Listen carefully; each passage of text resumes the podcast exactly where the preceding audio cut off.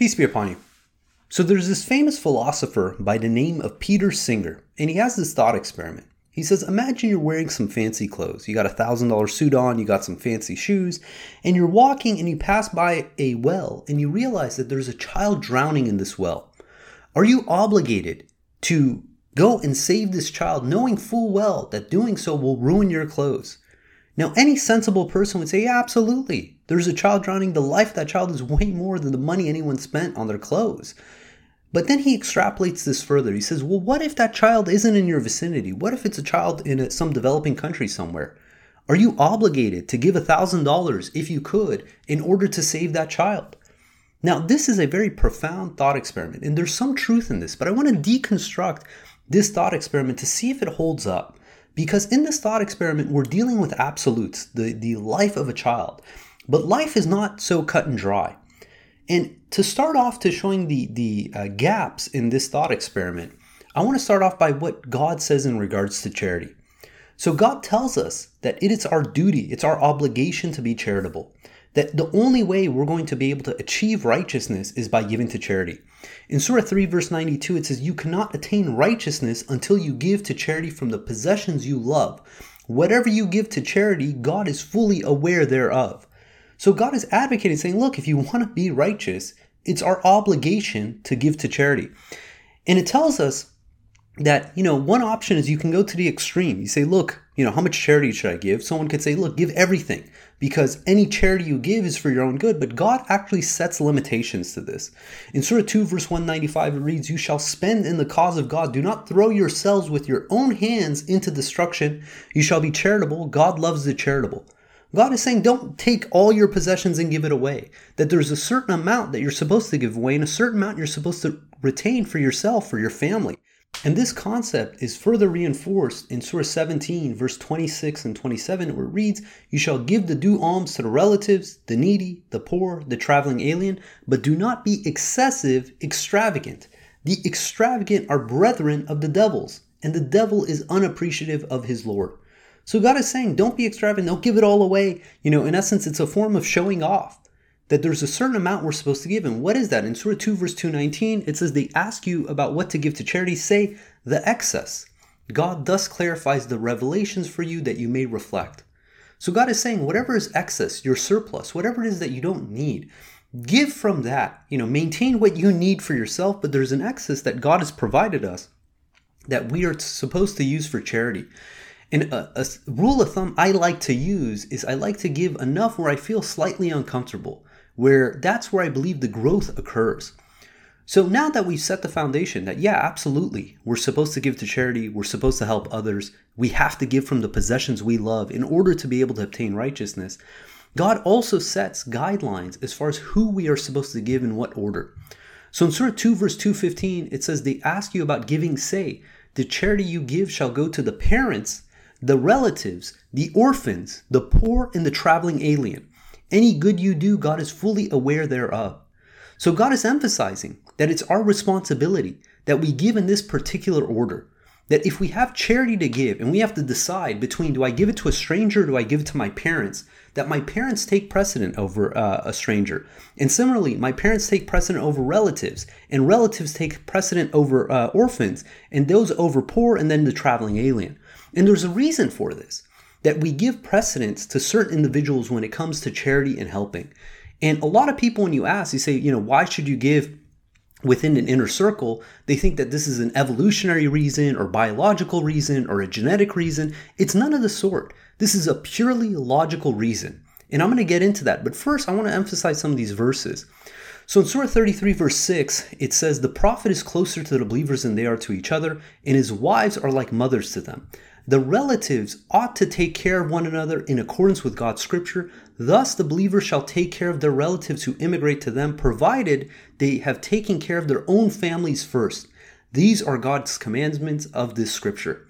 So, God is emphasizing that we have a responsibility among taking care of our relatives. Uh, but we have a precedent where we have to take care of our families first. So there's an order here. Similarly, in Surah 42, verse 31, it says, I do not ask you for any wage, I do ask each of you to take care of your own relatives.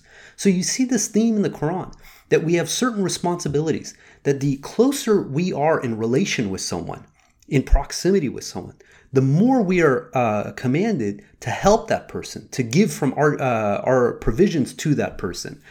So, what is the meaning behind this? Why is this? It's because a very simple reason.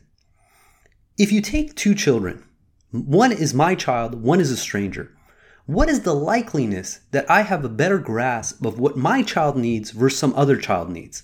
Obviously, I'm going to know better as far as what is it that my child needs than some other random child. Or what about my family versus another family? I'm going to have a better sense of what my family needs versus what another family needs. Or my community and someone else's community. Or my state and someone else's state. Or my country and someone else's country. Obviously, the closer I am to the individuals I'm trying to help, the better I'm able to address their problems. Now, what happens is you take Peter Singer's uh, thought experiment, and he's dealing with a life. And yeah, you can say two lives, they're, they're equal because every life should be uh, cherished, but that's not typically what charity is for. Charity is not strictly in the sense of saving someone's life. Charity is typically for the betterment of another individual. Now, what's the likeliness that I know what's best for another individual when I'm physically and emotionally further away from them? What is the probability that I'm going to have the right uh, uh, solution for their ailments, for their problem? And you realize the further away we are from a problem, the more disconnected we are, the more likely it is that we are going to diagnose it and provide the wrong remedy. And oftentimes we actually end up hurting the situation rather than benefiting it. And I want to show you some examples of this. Years ago, there was something was called the Millennium Challenge. This was a group of highly ranked economists, Nobel laureates that they got together and the objective was to see could they pick select villages within Africa and increase the economic prosperity of these villages. Now you would think these are the most capable individuals. These are highly, uh, you know, they, they have all the, the, the credentials behind them that they should be able to solve this problem. It should be easy. But there was a fundamental mistake in the way that they approached this problem. None of them lived in Africa. None of them lived in this village that they were trying to help. None of them had a direct connection with the end outcome of the decisions they were making for these people. And because of that, after six years, there's a, a book by Nina Munk uh, that uh, detailed this. This is The Idealist Jeffrey Sachs in the Quest to End Poverty. And she documents how in six years, this entire Millennium Challenge was an utter disaster. And you think, how could this possibly be? I'll break down some of the, the, the high level stuff. So they allocated that these communities, these villages, should start farming, specifically farming corn, because they economically it was very uh, easy to uh, produce corn. You can get a lot of calories per bushel. So they said this from the top down perspective made sense. It made the most sense for these villages to grow corn. The challenge was these people never grew corn before. So they had to be educated, they had to be taught how to, uh, to grow corn, how to harvest it, all that stuff. That's fine. Then the challenge became well, who do you produce this corn for right these individuals they gave up their livelihood to go and you know uh, participate in this challenge and they had no one to sell this product to so they said okay well you got to go and find uh, you know a market to sell this. Well there was no infrastructure. There was no roads. There was no cars to kind of bring the goods to. So they constantly were running into problems. Then eventually they get the product to the market to other uh, villages and the reality was no one wanted corn. They considered it peasant food. So all of a sudden, you have individuals, they've spent, you know, so much of their life, so much of their livelihood going down this path. But because the individuals in their offices, in academia, were never on the ground floor understanding the, the ramifications of their decisions, the thing was an utter disaster. Uh, individuals in the village, they're documenting, they're rioting, they're upset. They said that you destroyed our livelihood, and they, with reason. And this is what happens. The further we're disjoined from the problem we're trying to solve, the more likely it is we're going to institute the wrong solutions. That's why God is constantly emphasizing to give in the order of the individuals that you have the most knowledge about, the individuals that you're the closely connected, the most closest connection you have with. You know, obviously I have a better grasp of what my parents want than what some, you know, random neighbor wants because these are individuals that I understand where they're coming from, what their challenges are. There's another example. This was uh, they wanted to institute uh, pumps in uh, uh villages that didn't have water. And right now, you know, the, the villages, they had these hand pumps that adults, predominantly uh, the women of the village, would have to constantly work hard to pump to get water. And someone had this bright idea. They said, you know what? What if we built a playground, specifically a merry-go-round, that when the kids play on the merry-go-round, it automatically pumps the water? And it sounds like a great idea you know this group that developed this they got prizes and accolades and you know uh, all the uh, major publications were covering it. This is amazing. You're going to help these people so much. But again none of these people lived in these villages. So what happens? They go and they spend millions of dollars. They they install these merry-go-rounds and the kids play with it for a couple hours then they get bored. But the individuals the the the, the family still needed water. So rather than having a very efficient hand pump uh, despite the work you have grown adults pushing a merry-go-round in order to get a fraction of the water out of it. And they were pissed off, they were upset. And again, this has to do because they, the individuals who were instituting the solutions were disjoined from the outcome and they were giving the wrong diagnosis, the wrong remedies to solve their supposed problems. Uh, we have another example with Tom's Shoes. So, this was a, a shoe company still around. They said for each shoe that you buy, they donate a shoe to a developing country. And this sounds very noble, it sounds great. Free shoes for people who need it. But what happens to the individuals in those markets whose business was importing shoes or repairing shoes? They get decimated. They're out of business. How do you compete against an American company who has billions of dollars in funding and is giving the product out for free? And these are the unintended consequences that take place. I believe Tom's Shoes has corrected this. But again, it's easy for us thousands of miles away to diagnose and remedy a problem, but chances are we'll probably completely uh, uh, cause a destructive force to the very people we're trying to help. And if you're thinking that, oh, this is just has to do with Africa, I want to give another example. So in 1912, uh, the Titanic hit the iceberg in the Atlantic Ocean, and uh, it, you know, obviously sank, and 1,500 people died. So naturally, the legislators said, you know what, we need to have legislation that every single vessel has enough lifeboats in order that if if it uh, uh, uh, runs into an iceberg or it uh, topples over, that the lifeboats can save the individuals. So three years later, in 1915, there's a ferry in Chicago, the SS Eastland, and uh, they had to retrofit this boat in order to accommodate enough lifeboats for all the potential uh, crew and passengers. Well, it ends up that the boat wasn't really designed for this. And because of that, it toppled over, killing 844 passengers and crew. Now, these individuals, they had the right intention with the legislation, but because they weren't the operators of every single vessel, in essence, you have these unintended consequences where they're thinking they're helping people, but because they're, again, disconnected from the individuals who have to actually implement these solutions, they run into unintended consequences. Um, Freakonomics, uh, the uh, podcast, just did a two part series about Ban the Box. This is an initiative where they said, you know, um, some people are being discriminated against because they have a criminal history uh, when they're filing for employment. Because an employer is going to ask, "Have you ever, you know, served time in jail? Uh, do you have any felonies?" And because of that, they were automatically disqualified from the application process. Now they said they thought again their heart came in the right uh, came from the right place. They thought if they banned this uh, ability for an employer to ask these questions that it's going to uh, positively impact the, the, the, the population that's coming with a criminal background. And what ended up happening was that since employers couldn't ask point blank, you know, do you have a criminal history? Did you spend time in jail? The employers started making assumptions. They assumed that if they were uh, black or uh, Hispanic, that they probably had a criminal history, and they just didn't hire them point blank. And because of that, they saw a drop in employment among that demographic. Now, again, this came from good intentioned people, many of these individuals of those ethnic backgrounds.